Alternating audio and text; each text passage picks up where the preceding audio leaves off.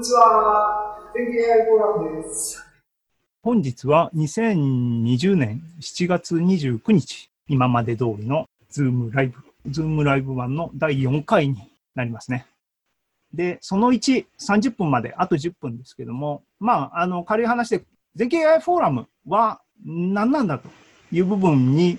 でも毎回ね、あの参加されてる方ばかりではないんで、経緯をあれしてしますと、まあ、ズームになったりですね、環境がごそっと変わってる時に、まあ、どこを目指していくんだろうなって僕自身がなんかふわふわっとしててあの迷ってた回が3、4ヶ月、3回、4回ですね、フォーラムのイベント的に言うと、あって、その時々の参加者の人に、どうなんですかねって意見を聞きながら、あ僕自身も考えてみたいな話を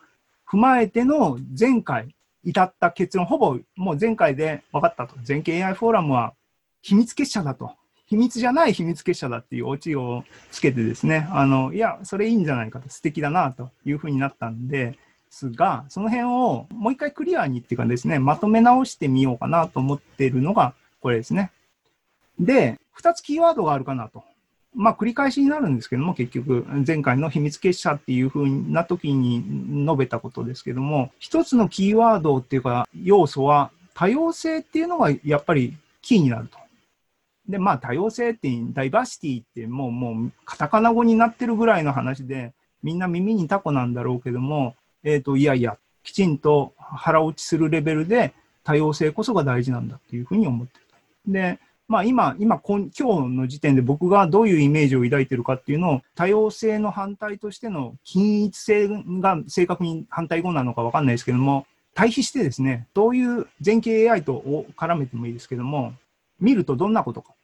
ね、均一性を重んじる組織とかグループは、まあ足のいっぱい引っ張り合いが生じるのに対して、多様性を重んじるところは、それぞれのメンバーの長所を伸ばしてやっていこうとするでしょう。まあ同じことですけども、均一性を重んじるところはいじめ体質になりますねと。違ってるものに対してなんで違ってるんだっていうふうなツッコミが入ると。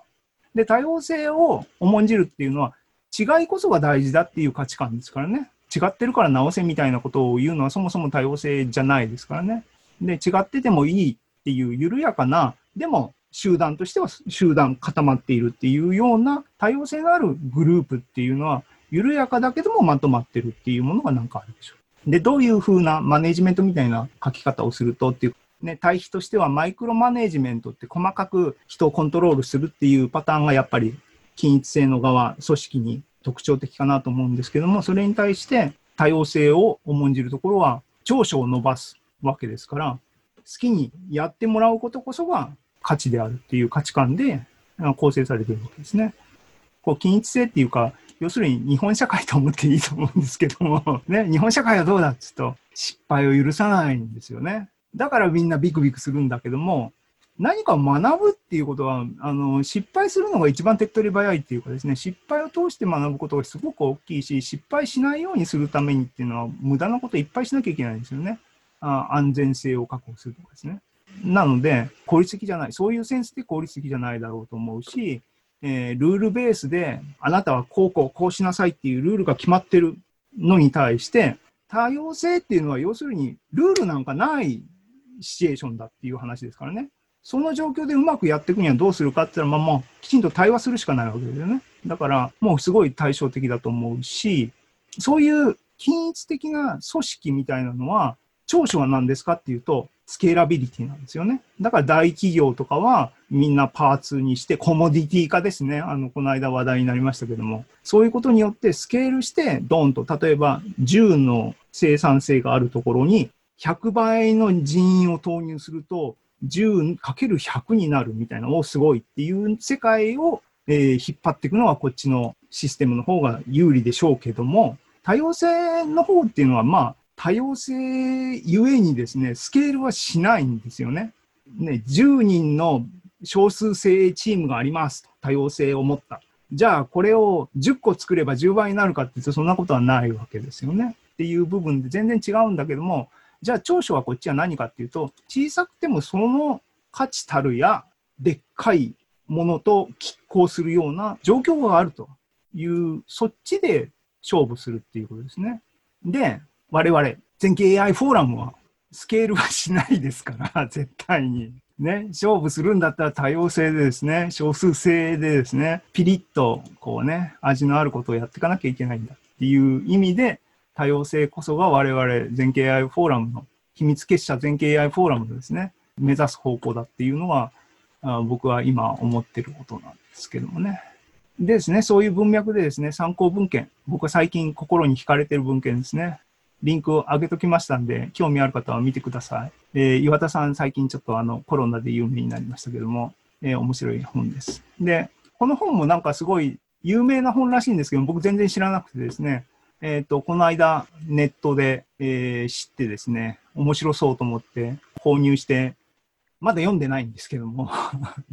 読もうかなと思って。ここれもね、あの、今言ったような、教育っていうセンスにおいて、やっぱり金、今の学校教育みたいなマスをターゲットにした教育っていうのは、まさに均一性方向でシステムが組まれた教育でですね、だから先生が教壇に立って40人型の生徒に対して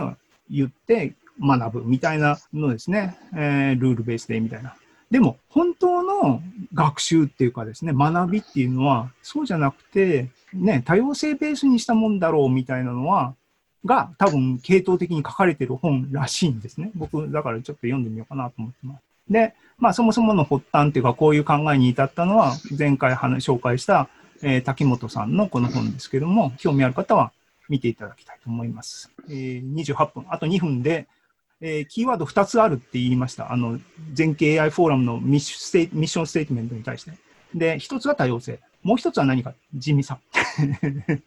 でですね、僕が今思って前半に YouTuber の話をした時にも、あの、わーって言ったんですが、あのね、世間で流行してるとかですね、ヒット商品みたいなもんですね。まあ、どうすんのっていうと、みんなは、っていうか、マスがですね、どういうふうに挙動するっていうと、誰かがいいって言ったものがいいっていうふうな基準で動いてるように見えるんですね。で、それは僕はやっぱり、あの、なんか、無責任だと思う。手抜きだと思うんですよね。で、そういう手を抜いた部分の弊害がいろんなところに出てるんじゃないかなと思っていて、そういうのに対して背を向けて、えーなんか、さっき挙げたような YouTuber の人たちはですね、多分普通のセンスから言うと、もちろんヒットしてる人たちっていうか、有名な人たちたくさんいましたけども、僕が見たポイントっていうのは、そういうキラキラした部分ではなくて、地に足のついたとか、えー継続的なみたいな、えーと、内発的なみたいな、そういう部分にあるので、で、そういうのっていうのが全景 AI フォーラムみたいなもので、あの、体現していきたいところだなっていうのが、一言で言うと、地味さっていうふうに表現したんですね。っていうことで、見事2分でまとめたと。っていうことで、えーと、まとめると、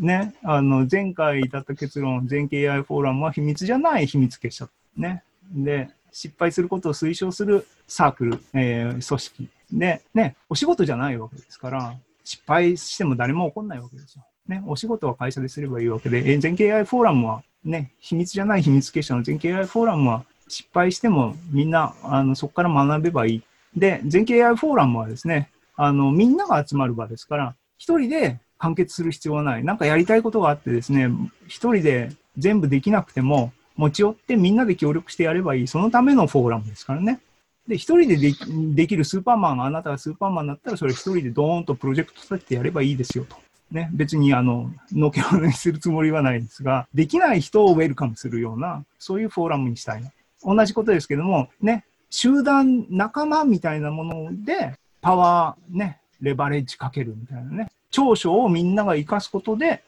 全体として価値のあるようなものになったらいいですよねっていう感じで、知識や情報を共有しましょうっていうことでですね、多様性と地味さ、悪いな、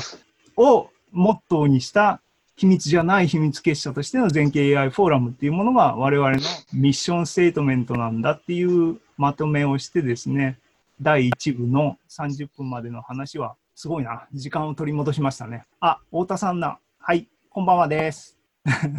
はい、えー参加ありがとうございます。こんこんばんは。はい。ばんは。えーっと、えーで、今はここにあの全体戻ってきたのは僕の僕のっていうかですね、今言った1コーナー、全経 AI フォーラムのミッションステートメントについて、原口さんはね、前回の秘密結社結成会にいらっしゃったので、もうもう通過だと思うんですけども、他のお二方、意見をですね、忌憚のない、えー秘密じゃない秘密結社についてどう思いますかっていうのをですね、あの、ご意見伺えればいいなっていうか、あの前回だからこういう話をしたときに、原口さんと長斗さんいて、いや、考えたら、KAI 図っていうのも同じですよね、と。KAI 図も秘密結社だ。秘密じゃない秘密結社だと。ね。人がより集まって AI みたいな軸でっていうんで、結構、だから、ミッション的には同じ方向を向いてると言えるし、それでもなんかやっぱり長所を生かすっていうセンスでいけば、お互いの長所はちょっとずれてるかもしれないし、補い合えばいいな、みたいに風に、勝手に僕は思ってるんですけども、えっ、と、東田さんなんか意見はありますでしょうか？はい。えーっとですね、あの、いや、すごくいいですよね。秘密じゃない秘密結社っていいですよね、そういうの。なんか楽しいですよね。うん。はい。あと、あの、まあ、なんとなく空気感で感じていたことが、こう、言語化されて共有できてよかったなと思うんですけど、こう、失敗する組織っていうんですかね、グループというか、失敗しようぜみたいな、あのとにかく成功することよりもこうトライすることに価値があるっていうですね、とにかくなんか、ちっちゃな、あの、ベビーステップっていうんですかね、えージャイアントステップじゃなくて、ちっちゃな一歩を踏み出そうっていう、そういう空気感が出るところはね、すごくあの、えー大賛成というか、えー私みたいに、えー AI わからないのがなんで参加してるんだ みたいな、えーものからすると大歓迎というか嬉し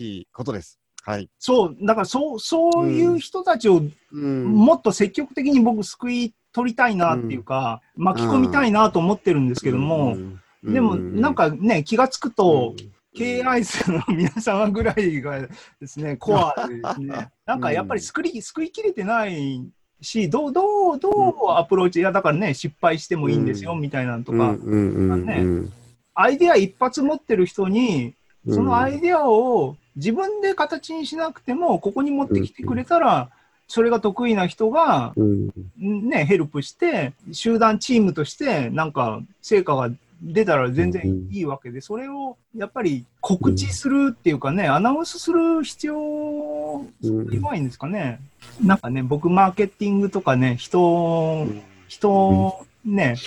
前、さっきも言いましたけど、僕、どうでもいいと思ってるんで、そういう人間がね、なんかね、あの、みんな仲良くやろうっていうのは、なかなか、なんか、自己矛盾を、人生レベルの自己矛盾を抱えながら僕今生きてるんですけども。あそういう意味で言うと、あの、スタート当初いらっしゃってた方って割とこう、エンジニア系の方々にね、もうがっつり AI をこう、やってらっしゃる方多かったわけじゃないですか。そうなんですかね。いや、うん東田さんの目から見ると、あ、ええじゃあ、だからあれですね、セミナーの頃ですね。うんうんうん、結構やっぱりこう、エンジニア系の人が多く来てしまったことにより、そういう空気感を持ったっていう人もいたんじゃないかな。あ、場違いなとこ来ちゃったっていうのがあるんじゃないかなと思うんですけどね。あとあれか、や僕が好きなことを喋ると、やっぱりそっち寄りに行っちゃうんですよね。まあ、なるんじゃないですかね。ねその意味では、あの、古川女子がこう喋ってる時の空気感、ものすごく良かったですよね。なんかこう、どうですか？アナログでこう、お絵かきも上手で、あのーちょっと言ってることも面白い天然的なところもあるし。ぜひぜひ、あの、声かけて、よんええ呼んでください。今、うん今は、なんだろうな、多う分、ん仕事にフォーカスしてるんじゃないですかね。そうですかね。うんえはい。ーもうちょっと遊ぶ余裕を投げかけてあげていただきたいなと思います。はい。はい、ありがとうございました。ご意見を聞くとして、えっ、と、太田さんは前回とかはおられなかったので、この話は、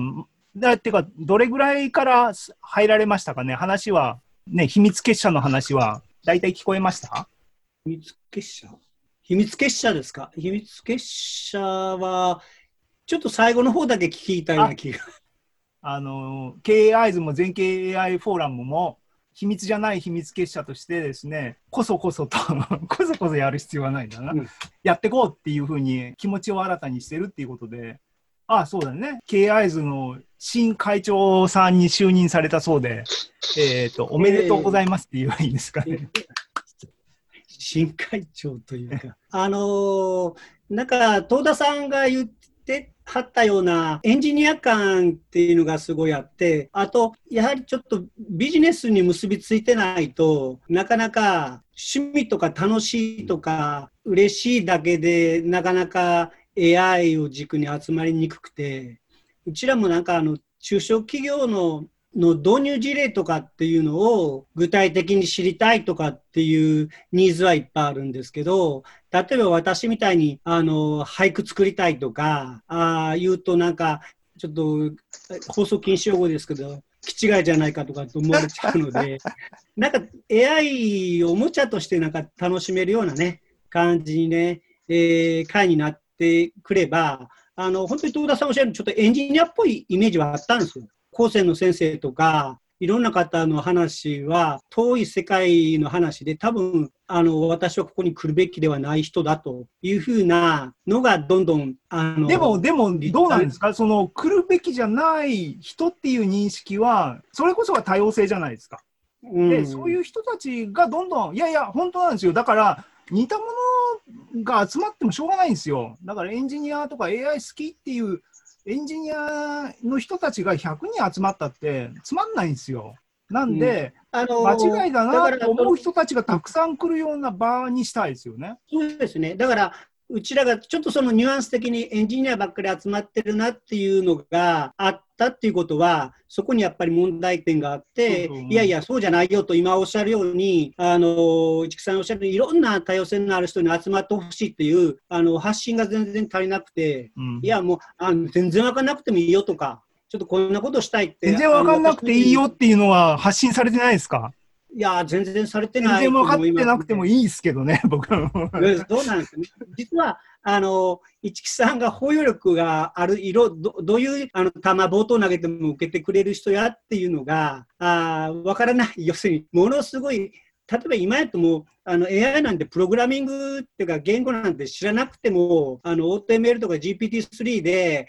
あのもう勝手にプログラムなんてやってくれるよとかっていう世界とかすごい知知りたいんですよ。多分一木さんやと分かると思うんですけど、そういう最先端の、そこら辺で間口広げていただければなっていうのはすごい思います。で、あの、K アイズも当然、そういうふうに、あの、私が6ヶ月間東京行って、ね、70万も80万もかけてやったっていうガチの人っていうのは多分、やっぱり気違いなんですね。だから、あの、多様性ですよね。もうちょっとうん、もうちょっとなんか、あの、市木さんおっしゃるように、幅広い人への発信っていう意味では、今後考えていかなあかんなっていうのはね、いや、別にあの、私、全県のあのスタッフではないですけど、あの、幅広くっていうのは思いました。以上でごはいざいます。。はい。あのね、KAIs と全景 AI フォーラムはうまく結託してですね、やっていきましょう。そうですね。あの、東田さんが接着剤、両方のあのメンバーですけど。いやいや、あのもう太田さんももうどっぷりこっちに、みんなみんなもうズブズブでいきましょあズブズブで、わかりました。よろしくお願いします。う。で、原口さんはもうね、前回で、あの、結社番号も振りましたからね。っていう感じで、あの、改めてああいう感じでまとめ直した感じなんですけども、どんなもんでしょうか？そうですね、多様な方とのつながり合いっていうのはやっぱり重要で、で KAI も同じような問題を多分抱えているんですね。えー、と今回ちょっとあったんですけど、なんか難しそうなことしてるなとか、やっぱりやる気満々でマックスじゃないと参加できないんじゃないかなみたいな気持ちがちょっと流れてしまったりとかっていうのは、ちょっと残念だなっていうのがちょっとあったので、面白そうだなっていうような興味だけでも参加してくれる方が増えればなというふうな感じがしてます。それと、えーと全然関係ない分野の方が来るっていうのも一つ面白いかなと思っていて、今度はあの市木さんに紹介しようと思っているプロのジャズピアニストの吉村楽しみにしてます。はい。ぜひ、カナダのどっかピアノのあるお店に連れてって弾かせようと思っているので、いや、でも、えープロ、プロですよね。あの、ただで弾かせるのかわいそうな気もしますけど。はい、そうですね、そういうなんかいろんなジャンルの方が集まって、軸でにはあった方がいいと思うんですけど、そこに AI がちょっと絡んでる。例えば、その音楽を弾いてくれたものを、例えば市木さんがアレンジするとか、その音楽からなんか俳句を作るのを太田さんが作るとか、例えばですけどね、そういうのができたらいいなと。それとか、なんか全然違う、なんかメニューになるとか、どっかの食食べ物屋さんのメニューに、えー、とそれがなるみたいなのとかもあるといいなと。色から何かを合成して、それに無理やり料理名をつけるみたいなね、のができたらいい。まあでも、あの、多分その、なんだ、多様性を寛容するっていうかですね、あの、育む時にはやっぱり、初めからね、ゴール設定とか AI に絶対に絡めなきゃいけないっていう拘束すら多分なくして、面白い人たちを入れて、わーってやっていく感じから始めた方が多分、逆に面白いこととか出出ますよね、きっとね。初めからゴール設定しちゃうともうそこで止まっちゃいますからね。自然発生的になんか回っていくうちに大きくなるとか変わっていくものっていう方がなんか楽しいこと起きそうな気がしますよね。それをどう、そうそういう、えー不確実なものをどうシステムとして取り込むのかっていうジレンマですよね。ねだから、うん、そそれどうしたらいいのか僕もね、ソリューションないんですけども、まあ、それこそ試行錯誤でなんかやっていければいいかなと思いますね。ねはい。はい、ありがとうございます。で、今のミッションステートメントが終わって AI の話ですね。に行きます。で、太田さん、太田さんはすごい勉強家ですよね。まさに話題に出てたですね、GPT ですね。GPT の話をしようと思って一生懸命勉強しました。はい、GPT なんですよ。これいきますね。最近の話題から2020年夏、その1ですね。